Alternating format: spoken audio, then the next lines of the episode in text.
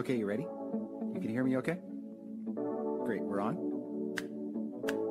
Perfect. Awesome. Let's go. I'm Peter Little, lead pastor at Christ Pacific Church in Huntington Beach, California. We're cultivating a community of faith, hope, and love that follows Jesus into the world. And you're listening to our Sunday Sermons podcast. To learn more about us or to subscribe to this podcast, visit us at cpchb.org.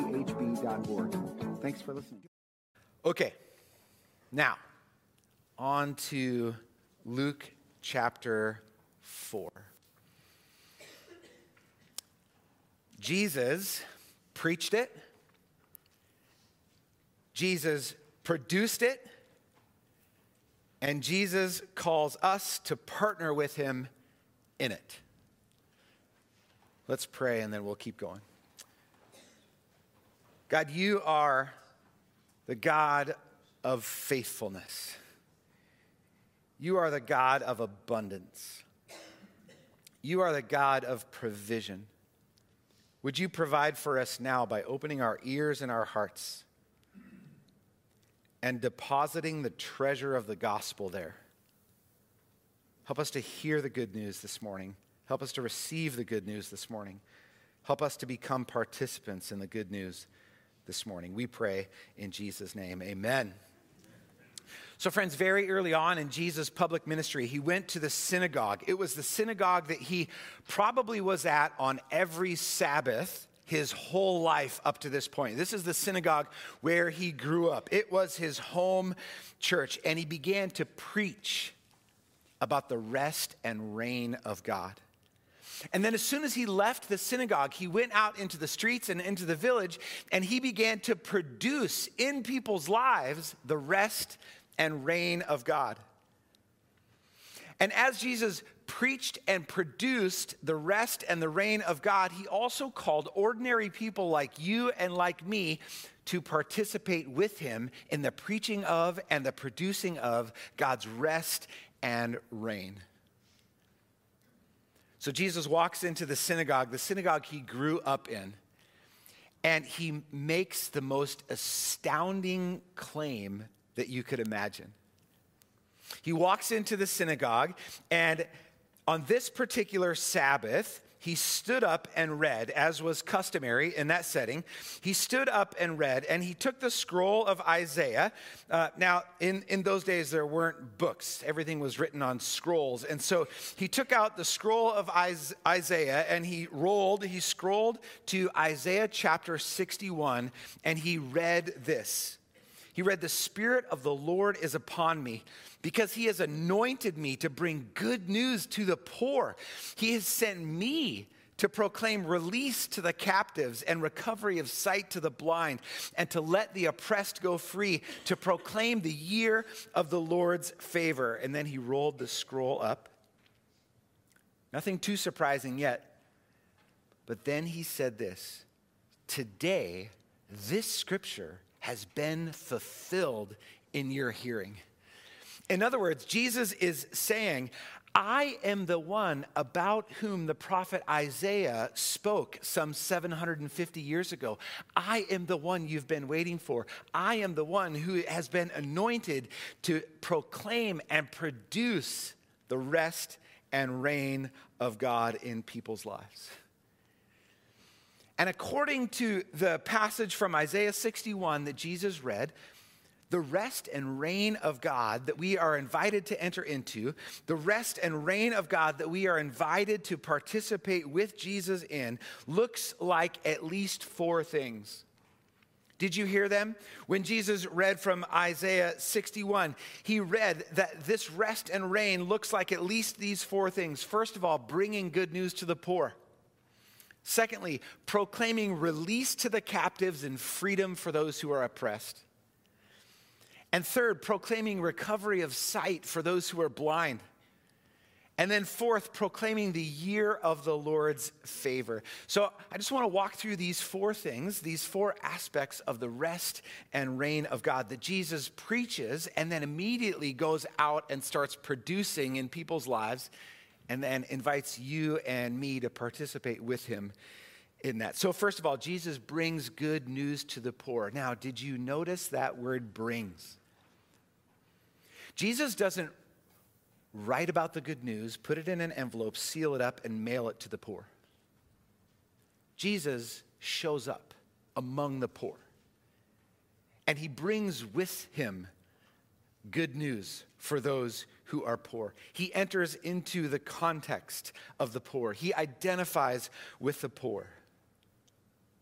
And this is what God does in Jesus, right? I mean, we're going to celebrate this at Christmas here in just a few weeks the reality that God has come to live among us and to identify with us.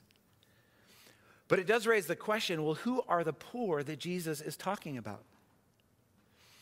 Well, in Greek, in the original language that our New Testament was written in, in Greek, there are two words for poor people penes and patokoi.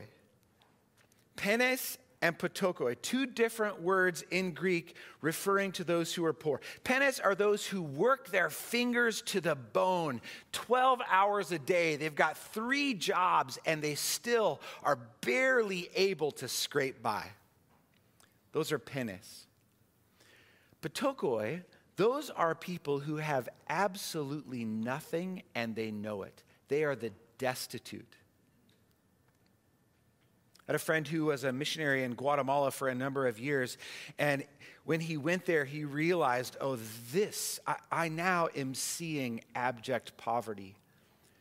Because the people he was working with didn't even have opportunities. There, there was no uh, social insurance. There was nothing. They were those who were abjectively poor, the beggarly poor, the destitute, the empty handed. These are the patokoi. And Jesus says that he brings good news to the patokoi, the beggarly poor.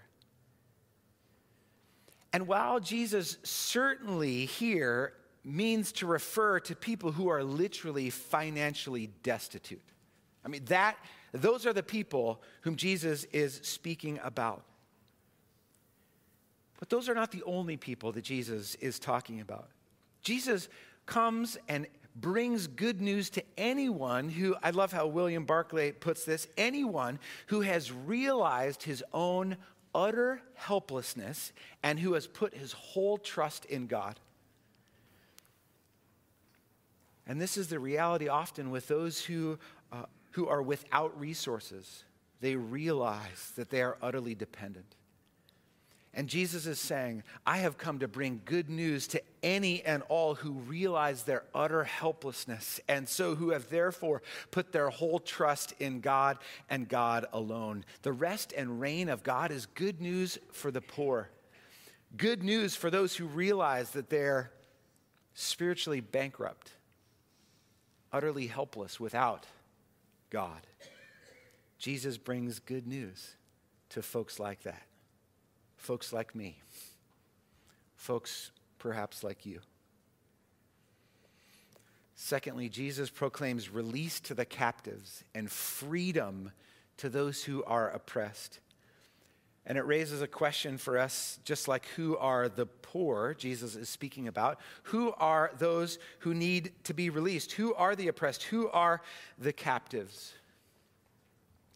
Well, certainly Jesus was speaking about sex slaves. Certainly, Jesus was speaking about children in India who spend 14 hours a day rolling cigarettes. Certainly, Jesus was speaking about those who are oppressed by mental illness. Uh, certainly, Jesus is speaking about those who are held captive by addiction to pornography or substance abuse. Certainly, Jesus was referring to those who are under this unbearable weight of oppressive debt, whether it was because of their own choices or not. Certainly, Jesus is speaking about those who are burdened by our culture's intense pressure to look a certain way, to act a certain way, to live a certain lifestyle. Now it's beginning to sound like a whole bunch of us might be those captives who need freedom and those oppressed who need to be set free. Jesus announces freedom freedom that is found in him, freedom that shuts up the voices that says you are too short, you are too tall, you are too skinny, you are too fat, you are too pale, you are too young, you are too old, you are too out of fashion, you are too Christian. Isn't this good news? Jesus shuts up those voices and he proclaims freedom. Freedom from all those burdens. Freedom from all of that kind of slavery and that kind of oppression. Jesus proclaims freedom. Thirdly, Jesus proclaims recovery of sight to the blind. Again, who are these blind people? I mean, is this just Jesus proclaiming good news for those who cannot see? Is Jesus simply speaking about healing eyeballs in people? Well, I think he certainly is talking about that. And in fact, Jesus did that a number of times where he healed people's eyeballs. They couldn't see, and Jesus had an interaction with them, and now they can see. And I want to believe and do believe that indeed this same thing can and does and still happens. And we still should ask the question does Jesus mean more than just healing eyeballs? I wonder if Jesus also here means to open our eyes to see the reign of God breaking in. I wonder if here Jesus means that he intends to open our eyes to see the Spirit of God at work among, among us. I opened this morning our worship service by commenting that, Lord, we do want to welcome you here. And at the same time, we acknowledge that actually, God, you welcomed us here. You were here long before we arrived. You know, your presence here is no surprise to God. He's the one who's gathered you, He's the one who's brought us together. The Spirit of God is at work among us. Do you see it? I love sometimes in our Pacific Kids ministry how uh, the leaders there talk about God sightings. Right, we're teaching our kids how to see God, how to see the Spirit of God moving in the world. Open our eyes, Jesus, that we wouldn't be so spiritually blind. God spoke to the prophet Ezekiel, saying, about the people of God, he said, You live in the midst of a rebellious house who have eyes to see, but they do not see, who have ears to hear, but they do not hear. Jesus says, I have come to make blind people see. I have come to open your eyes to what I am doing in the world so that you can get on board with me so that you can participate, partner with what the Spirit of God is already doing. Isn't this good news? Lastly and fourthly, Jesus proclaims the year of the Lord's favor. What are you talking about, Jesus? Isn't every year the year of the Lord's favor? Does the Lord not have favor on us and during you know some years? What is this? Well, let me uh, just briefly explain. So, the year of the Lord's favor is a reference to the Jubilee year. The Jubilee year is a a whole year of Sabbath every seven years. All right? So, uh, sorry, a whole year of Sabbath after seven cycles of seven years. So, every 50 years, the whole year was intended to be a Jubilee year or the year of the Lord's favor. And what the year of the Lord's favor essentially, essentially was, was it was like hitting the reset button in Israel.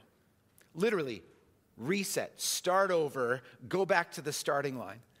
And what this meant was that all land that had been sold would be returned to its original owner. Because you see, in, uh, in the ancient world, property wasn't bought and sold as an investment strategy. The only reason you would sell property is because you were indebted to someone and it was the only way out. Right? You were stuck, you were trapped, and you had to give away your land or become a slave.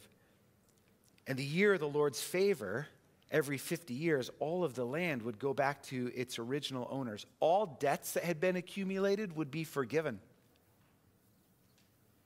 All Jews who had been sold into slavery because they could not pay their debts were to be set free. Can you imagine? At the heart of the Jubilee year, or the year of the Lord's favor, is God's longing to see his people liberated. Remember, Jesus comes to proclaim release for the captives and freedom for those who are oppressed. And it turns out that personal and social sin in any culture automatically leads to the oppression of one group of people by another group of people. We see it happen over and over again. It is the cycle of history. And the injustice that this oppression brings only increases through attitudes, through socio-economic realities, even through legislation. That's a fancy way to say the rich get richer and the poor get poorer. But the year of the Lord's favor, the year of the Lord, Lord's favor offers liberation from that trend individuals and groups who become oppressed because of the ever widening socioeconomic gap are set free by the leveling of resources. Now, some of you are maybe getting nervous because you, you maybe just thought to yourself, wow, Pastor Peter, that sounds like socialism. No comment. I'm just telling you about the year of the Lord's favor as it's outlined in our scriptures. The chasm between the rich and the poor is narrowed. And Jesus Christ, he announces the beginning of the end of the rich get richer and the poor get poorer trend and all of the injustices that accompany that. Jesus says, I have come to proclaim the year of the Lord's favor. Not every 50 years, but now. Freedom. Freedom from oppression. Now, it's one thing to say all these things right? It's one thing to preach this stuff, but it's a whole nother thing to actually do this stuff. Because uh, these are big claims, these are big words, but without action, they're just still big words and big claims. But Jesus immediately after leaving the synagogue on that Sabbath, you can just you read about it. Start in Luke chapter 4 and just keep reading. Immediately Jesus starts putting this stuff into action. He produces sight for those who are blind. He produces freedom for those who are oppressed. He produces uh, freedom for those who are held captive. Whether it's through the healing of diseases, the cleansing of lepers, the casting out of demons, the reinstating of the dignity of women, or breaking down huge social and religious barriers. Jesus didn't just talk about it, he produced it, he made it happen. Jesus made that stuff happen in people's lives. And he can make it happen in your life too. Do you feel oppressed? Is there some burden that just feels like it's an enormous weight that holds you down or holds you back? Do you feel stuck in a cycle of sin? There's freedom in Jesus. Do you feel as though you can't make your way forward because you don't know where to go? Do you feel like you're like you're walking in the dark, like you're functionally blind? Friends, Jesus offers us sight. When we trust in him, he directs our paths. Psalm 119 tells us that your word, O God, is a lamp unto my feet, directing my path where my feet should go. And Jesus is the living word, he is the lamp that lights the way. And you know what? This is exactly what Jesus aims to do. He aims to make this stuff happen in your life. He aims for you to become a partner in partner with him in the preaching of and the producing of the rest and the reign of God. This eyesight, this freedom, this good news for those who are, who are poor. Jesus calls us to join him in bringing good news to the poor. He calls us to join him in proclaiming sight for those who are spiritually blind, freedom for those who are oppressed. Jesus calls us to do the same things that he did. He even prayed at one point. It's recorded in John chapter 17, I think. I don't know, maybe it's 14. I think it's 17. Father, as you have sent me into the world, so I send my disciples. How did Jesus come into the world? Well, first of all, he came into the world. He went into the world. He showed up in people's lives. And what did he do? He proclaimed good news. No, he brought good news. He helped people see, he set people free. Just as Jesus preached and produced this stuff in people's lives, he invites you and me, ordinary people, to join him in the preaching of and the producing of the rest and the reign of God. Friends, I didn't intend to do this, but I started this morning by talking about our Christmas offering, a big, bold ask. What's that about? It's about being able to do this. This is what it's about. This is what Jesus has called us into. This is what Jesus has invited us into. It's not about us, it's about Jesus. And it's about partnering with Him to help people who aren't here yet know the good news see the good news, experience the good news, enter into the good news, and then become partners with us in that good news. Jesus preached it, He produced it, and He calls you and me to partner with Him in it. Krista and I were at a friend's home last week, and they uh, showed us a wall in their daughter's bedroom. Uh, their daughter doesn't live with them anymore, but while their daughter was l- still living with them, she, um, she wrote in this beautiful handwriting, like calligraphy, she wrote uh, these words on her wall The Spirit of the sovereign Lord is upon me, for the Lord has anointed me to bring good news to the poor. He has sent me to comfort the brokenhearted, to proclaim that captives will be released and prisoners will be freed. He has sent me to tell those who mourn that the time of the Lord's favor has come. She heard Jesus call to partner with him, to partner with him in the preaching and the producing of this good news. Those words describe Jesus, who was the one anointed for this. Those words also describe that young lady who is anointed for this, to partner with Jesus in this. And those words describe you and me. We've been filled with the Spirit, we've been anointed, empowered, and equipped to partner with Jesus in proclaiming and producing the rest and reign of God. It's good news for the poor, it's freedom for those who are captive. Friends, go. Preach it, produce it, and ask the Lord to empower you and strengthen you to do it. Let's pray. Jesus, your word says that unless the Lord builds the house, its builders labor in vain. And we know, Jesus, that unless you empower us, unless you go before us to preach and produce this amazing stuff in the world, in people's lives, freedom and sight and good news and the Lord's favor, unless you do it, we're just going to labor in vain. We're going to do a bunch of busy work. And so, God, we ask that you would do what only you can do. Holy Spirit, that you would fill us and that you would empower us to partner with you. Jesus, we know that you'll do it because you've, you've called us to partner with you. Won't you give us the tools and equipment necessary to do what you have called us to do? We believe that you will, Jesus. I pray for each one here that you would anoint each one that you would anoint us with your presence and your power so that we can become full participants in the preaching and production of good news for the people who aren't here yet, for the folks who've never even heard the gospel, which is commonplace now, especially among younger generations.